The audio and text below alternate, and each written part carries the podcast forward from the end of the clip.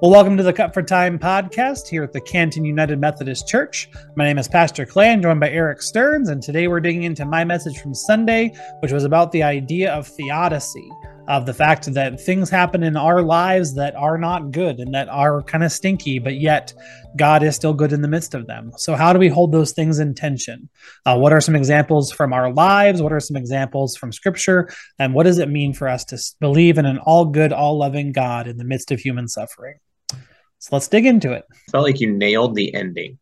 Um, I was, our church is going through a pretty hard time, and it'd be really easy for us to just be mad and give up as a church. Sure. And I just felt like you really did a good job of of incorporating that into the sermon. Right. And my goodness, talk about fitting. Like, how does this end up here? I don't know. Yeah, yeah, like I said at the start, at the start of worship, I mentioned, and this was one. It wasn't in the sermon, but it was in our little, you know, uh, introduction to worship segment at the start of the service.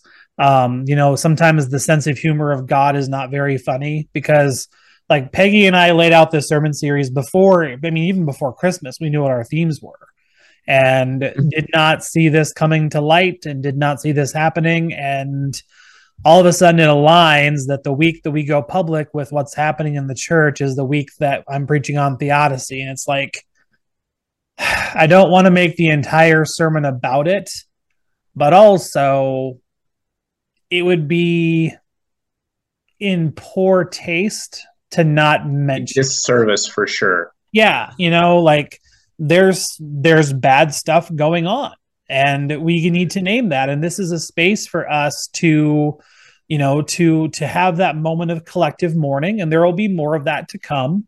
Um, but just to say hey we are in this wilderness together. And you know what does it mean that we're people of faith right now? Like what does it mean that god is still good right now? What does it mean that god is still all loving right now? When we, it would be really easy like you said it'd be really easy to not feel that way you know? So mm-hmm. yeah yeah. Do you want to mention what that bad thing is here since you didn't name it by specifics in the sermon? Yeah. So basically, don't attend church, I guess. Right. Yeah. When we do have those. Yeah. Um, mm-hmm. And basically, what's happening is that we found some uh, fraudulent uh, charges on our church credit card made by our previous office manager. Um, and we've had to uh, go through the process of pursuing criminal charges against her um, because it was the the scale of it was just too big um, and um, just you know we we realize that accountability is a part of grace um, you know and that when people do the wrong things even if they are for understandable reasons they're still the wrong things. Um, and you know there there is a justice there of you know of wanting to hold someone to account while still recognizing at the heart of who they are, they're still a beloved child of God. And we can, in, in time, walk alongside of them in, in, in, in reconciliation, but there are still consequences to our actions. And that, you know, mm-hmm. that doesn't change because we're people of faith. Right. Not easy. No, not at all. Not at all. We'll get through it. We will. We will. Yep. Yeah, so I mean that made it. I mean, just wrestling with the tension of how much to mention, um, and then just also like not even the decision of to mention it or not, because that was when this became apparent that this is how the week was going to be unfolding. It became a no brainer that I have to. I mean, we have to name it. We have to deal with it. We have to live in the reality, and in the words of, of Brene Brown, embrace the suck of being where we are at the heart of theodicy is the reality that they're suffering in the world. At the heart of the problem of at the heart of the problem of evil of why do bad things happen to good people or why do bad things happen to faithful churches, there's still bad stuff. There's still evil stuff, and so it did unfortunately lend itself quite nicely to including it in the message. Yeah, and I think the key is to not just throw up our hands. Yeah. But like you said in the past, pray and do something about it. Right. And so I think we're I think we're doing that. Yeah. Um, and there are a lot of steps that we're going to have to do to take care of that in the future. Mm-hmm. Yeah. Or at least pre- try to prevent it from happening again. Yep. Yep. Yeah, and like I fully envision having that conversation on a, on a larger scale. I mean, a congregational meeting and just saying, "Hey, this has been a violation of your trust, and we want to name that, and we want to hear from you all what what will restore that trust to." You know, uh, to, if that if that becomes a necessary step, I'm I'm prepared to enter, enter into that conversation. Life sucks sometimes. We just got to get over it. Yep. Yes. And know that it's not God. It's not God's fault. Right. Like we so badly want to believe that just you know God that that nothing that happens is outside of you know God's intentions for us. But there are things that happen that are large. I mean that because we live in a fallen and broken world and because we have the free like we talked about a couple weeks ago because we have that free will to make choices and choices that are apart from the from from the desire and heart of god there are going to be things that happen that god does not like that happen you know? Like i, I remember when I, back when i was at the very tail end of high school we had a, a, a kid in the class behind us um, complete suicide um, you know, and just, you know, looking at that and everyone's like, well, God had a reason and God has a will. And yes, that's true. I still do believe that God has a will. Um, but I do believe that there are actions that we take that are antithetical to the heart of God. And then God comes in the middle of that situation and, and redeems what he, what God can and uses what God can to get our attention and to and to inspire us to to more faithful living. But God didn't cause that to happen. You know, God didn't no. cause Thomas to end his life. God didn't cause Drew to end his life. Like there are there are things that happen that are outside of the control of God because again, God wants that full free will response from us as people of faith. And we mm-hmm. don't get to do that if God is going to, you know, pull the strings at the end of the day and make things happen how God wants them to happen. Yeah. So, what do you say to um, something that's completely out of anyone's control, such as a disease, cancer, whatever, brain tumor, you know, those kinds of things, right. stroke, like Coach Hout? Yeah. Um, what is your response to that when people start blaming God about over those things? Mm-hmm. I think first of all that that is a valid and that that that's okay you know that it's okay in those moments to blame god like if you read the book of psalms like the psalmists react so much to the things of life by saying god this sucks and this is stupid and i hate this and i kind of hate you right now like I think that we have lost. I, mean, I think we may have talked about this before, but like I think that we have lost that language of lament um, like we can express the messy thoughts of our heart before God. We can say things that are unfair in prayer and know that God still hears us and receives us and loves us in the midst of that. So, I first of all, anytime people want to start blaming God, I want to affirm that that is an okay and appropriate response to certain things because that is i mean i mentioned on sunday that is our natural proclivity is to want to have someone to blame. And when there's no one on earth to blame you know like then that blame gets shifted. Mm-hmm. we can't stay there though. You know we can't stay there. We have to trust. I mean that kind of bleeds into next week because we're talking about faith. Um, but that kind of bleeds into the idea of we still have to believe in God. Like we still have to believe that God has that not not a purpose, but that God has uh, the ability to to bring something good from it. Um, you know, like it's what it's what was said by Joseph at the end of the of the scripture that we read on Sunday. What you all intended for evil, God worked for good. God used for good. And so, yes, there are things that happen that are terrifying, that are unfair, that hurt, that break our hearts. And it is, it's really natural to want to blame someone and someone that sometimes that turns into God. But yet we have to realize that God can still work in the midst of it. I mean, with, with Coach Hout, like, not that God caused the stroke that brought him, you know, to where he is, Um, but look at the way that you know Beresford and Canton have come together. You know, the, to, mm-hmm. to support Coach Hout and to support one another in the midst of our, you know, in the midst of our bewilderment and we our our desire to want to do something has been stoked by that. I mean, the the the the latest fundraiser that during happening during the basketball games raised something like fourteen thousand dollars you know it's inspired this wave of generosity and also just this wave of care and concern for one another. And so not that that's the reason why that happened but yet look what's coming from it. You know like everyone right. in our in our national memory it's 9-11 and then what happened on 9-12 you know the way that people really banded together and the way that real people really bonded and the way that people really you know uh, came back to an understanding of faith. You know, it's the the songs of the Alan Jackson song. You know, did you go donate blood, or did you dust off your Bible, or did you do the things like those are all things that people did. Not that mm-hmm. God caused that. Not that God caused 9 11. Not that God causes any of the hurricanes that we've seen and then watched what happens next.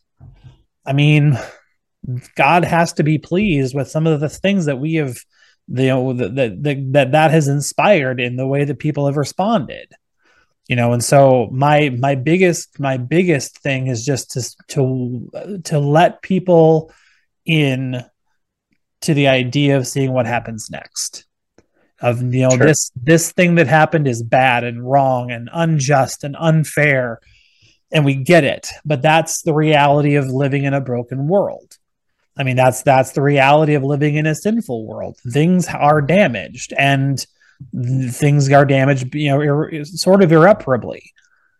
But watch how people respond, and that will be, you know, that can be incredibly powerful. I mean, that's one of those questions that I've never known how to answer. Yeah. And it's not an it's not just it sucks to answer that question because I it does. I think I could regurgitate everything you just said, and I don't know that the person I'm telling it to would believe it. You know what I mean? Yeah. Like, you know, if you're not ready to hear that, you can stay in that pissed off in that pissed off space, and mm-hmm. that's, you know, that there's nothing that I can do about that. But then I think, I mean, I think that you know the biggest I don't know. I think that that that, that answer gives us something to hope for, but mm-hmm. then over time see that, yeah, God really did do something through that. Right. And that's kind of one of those retrospect things. Not even like hindsight, but really, it's that's going to take a while to see. You know, and that's hard for us because waiting is hard, and we want you know we want things to make sense right now, and sometimes things right. don't, and we have to wait, and mm-hmm. I don't like it. I don't want to. Nope, not at all. You know, sometimes I think about the the good things that happen in our life. We always, um, and and maybe they were good things that we made the decision to do, and we ought to, you know, as Christians, we automatically thank God for putting those decisions in our path. Like with my marathon that I ran last year, I ran it with a guy from work, and yeah. I've become really good friends since then. Mm-hmm. And I don't. There is no doubt in my mind that that marathon wasn't put in my in front of me as a way to grow with another person. Yeah, definitely. know, that's not my wife, and he and I have um, pretty in depth Christian discussions mm. every week. So, I mean, it's there's just no doubt in my mind we were supposed to do that. And then, yeah, he's the one who went through cancer this fall and winter yeah. and, and all of that. And it just, yeah, there's just no way that we weren't supposed to do that race together. Right. That's, that's God working. I mean, I can't think of anything worse than having to run a marathon. Let's just be honest. You know, that's that's just God working good through you know, something that was hard. It was challenging. I can't imagine how hard it must have been to stay that committed for that long. And, you know, just the people that come around us in those situations, in those instances, can just make such a huge difference in who we are. I mean, and, and, mm-hmm. and how we view the world and how we view God. Yeah, those relationships can run really deep. Did you cut anything? Um, yeah, I think I did cut a little bit. Um, the Joseph story, the Joseph novella that runs from Genesis 37 to Genesis 50 is a mm-hmm. really, really long story. And I had, mm-hmm. I was wrestling with how much of the story to tell. Um, you know, because it's, there's, there's a lot of detail to it. And like to fully understand the depth of Joseph's hopelessness and then the era- entire turnaround of the story as Joseph rises to power. And then just like, Joseph being cheeky with his brothers because there is some stuff that happens when before Joseph reveals himself to be who he is to his brothers at the end of the story. Like there's a whole thing where Joseph plants a cup in Benjamin's um, backpack and just says, "Hey, someone stole my cup." And I really think it's just a tool with his brothers. Like there's really no reason as to why that happened, other than just a younger brother messing with his older brothers and like getting a little bit of very non-violent and you know kind of silly comeuppance of hey you guys left me beat me up and left me for dead and then sold me into slavery i'm going to accuse mm-hmm. one of you of stealing and like mm-hmm. those aren't the same thing um and like it was revealed almost immediately what happened um, you know, and so there's a lot to the story that didn't make the sermon, um, but kind of helps us mm-hmm. get the full picture. One question I had was how long from when from when Joseph like okay, yeah, so it's what thirty? Is it thirty-seven to fifty? Yeah, chapters. So those thirteen chapters. How long of a yep. period is that? It's pretty um, significant. Um, right? It's a pretty significant period because the the um I mean the dream at the end for Pharaoh was seven years of bumper crops and then seven years of famine. And so mm-hmm. Egypt was able to take and store up a supply for those seven years. So it's at least, you know, that's at least 14 years. And like for the famine to have gotten bad enough for the family to leave Canaan and go to Egypt, like that wasn't just right away. Like it wasn't like seven years of bumper crops, the famine starts, and then the brothers show up. Like that, there had to have been even more time in that. Um, you know, right. so it could very well have been, you know, 20, 25 years that that this mm-hmm. story went on because you know Joseph is an adult person by the time the coat thing happens and like by the by the time the story starts they're all adult human beings um you know and so but uh, there there's really no solid indicator of time given except for mm-hmm. the 14 year the 14 year period of of Joseph's leadership you know but that's you know that's it's quite a bit of time. And like part of one of this one of the parts of the story that i didn't really realize until a few weeks ago when a, a pastor friend of mine pointed out to me is just like how much that would have sucked for jacob because joseph was his favorite son. And like mm-hmm. he's jared. Anyway continue. Not touching that one. Not touching um you know and Jacob had to live for that long believing that his favorite son was dead. And then how much that would have sucked to realize, no, he was alive this entire time. And my sons are terrible people, you know, that mm-hmm. kept, and then so their reunion at the end of the story has to be so much sweeter. Um, but kind of still that bittersweet of like what could have been, you know? And it's just, it's such an interesting part of the story to deal with and to like dig into and like see you know the like the depth of how much hurt there would have been that got redeemed at the end of the story. Mm-hmm. you know for the brothers to to cause that much pain but still appeal to their brother at the end of the story and not just be you know beaten and thrown into a pit. Could have mm-hmm. happened. There they were they were restored. They were you know i don't be afraid basically is joseph joseph says right. it twice to them in the in the scripture that we read on sunday joseph says twice to them to not be afraid that he's not in the place of god and that he will take care of his brothers in a way that they don't deserve you know mm-hmm. and so what and it all stems from this idea of them intending evil and god working for good in the midst of it and working in the if working for good in the person of joseph and how that inspires that should inspire us um, to that same level of grace and graciousness. Right. Well and just the how long i mean the, he was thrown in prison. He was sold. He all of these different things and for him to keep his faith through that whole thing. Yeah. And still in the end, I mean, just yeah, he was faced with that whole thing in spite. I mean, it's just like you said with Job or with any of these other um, examples that we have. Through all of the crappiness, mm-hmm. they still believe. Yeah. Yep. Yeah, it's amazing. Mm-hmm. It's amazing, and that was kind of the the unintended hidden gem of this sermon series is the way that it kind of has built upon each other. Like we have to understand what who God is to understand our our need for grace and then you know to mm-hmm. to pull back those layers even further to borrow from a couple of weeks ago. And even here now mm-hmm. like we are talking about theodicy and just what do we do with evil and suffering and hurt and pain? And the answer is next week faith. And that's something that peggy and i didn't even see coming until we were talking one day. Um, and we're just like whoa wait a second because this is that and that is this and there come this. And yeah you know that's yeah, it's awesome. Again, the work of God in the midst of it, because mm-hmm. Peggy and I are, make, even as smart as we are, Peggy and I aren't smart enough for that.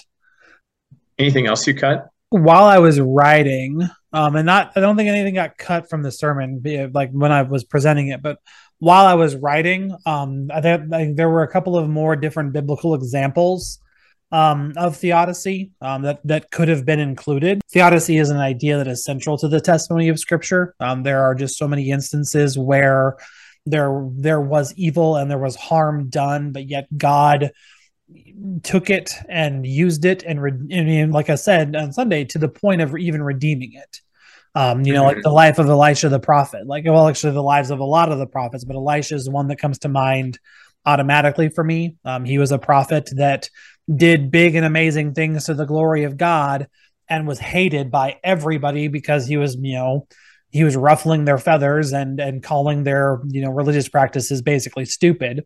Um, you know the prophets of Elijah is the one that brought down the prophets of Baal, um, and then like went to Jezebel the queen and said, "Hey, your god is stupid. You should follow my god instead because my god's the real god." And you know Jezebel said, "Well, I'm going to kill you." And Elijah's forced to flee into the desert, and you know he's you know, we're just ready to give up. He you know, cries out to God and says, "I just want to be dead instead of doing this. Like, I'm, I'm, I'm out. I'm over this. Just stop." And God ministered to Elijah in that, um, you know, and hmm. like through that min- through that moment of ministry, Elisha took a nap, got a snack, and then got a helper. Elijah got Elisha um, to come alongside of him, and then and, w- and then when eventually Elijah was put to death for his prophetic work, Elisha was able to carry on his work. And so like was was what he went through bad? Yes. Yes, it was. When you have someone threatening your life, this is not a good thing. But yet, what did God do? Watch what happens next.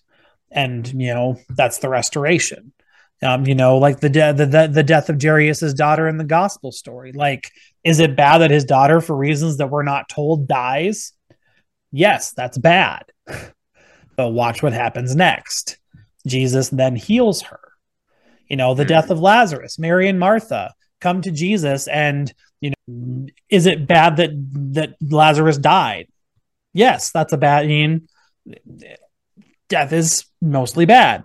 Um, but yet Mary is able to come to Jesus in the midst of her mourning and just kind of try and put Jesus in his place and say, "Hey, if this if you had not like taken your sweet time getting here, my brother wouldn't have died. He wouldn't have to go through this. I wouldn't have had to go through this." But yet then Jesus teaches her about the resurrection. You know, mm-hmm. you know, and and Mary expresses a faith in that and says, "I believe in the resurrection on the last day." And then Jesus says, "No, I'm the resurrection. I'm the life." And Lazarus, get up and walk you know? Mm-hmm. like it led to watch what happens next. It led to it had to have led to increased faith in both mary martha lazarus and everyone that was there to watch it. It also i mean in john's gospel is the last straw for the religious leadership of saying okay this guy's raising people from the dead. We've got to do something about this. You know like even the death of jesus himself like it is bad that jesus was put to death for things that he, you know, didn't really do.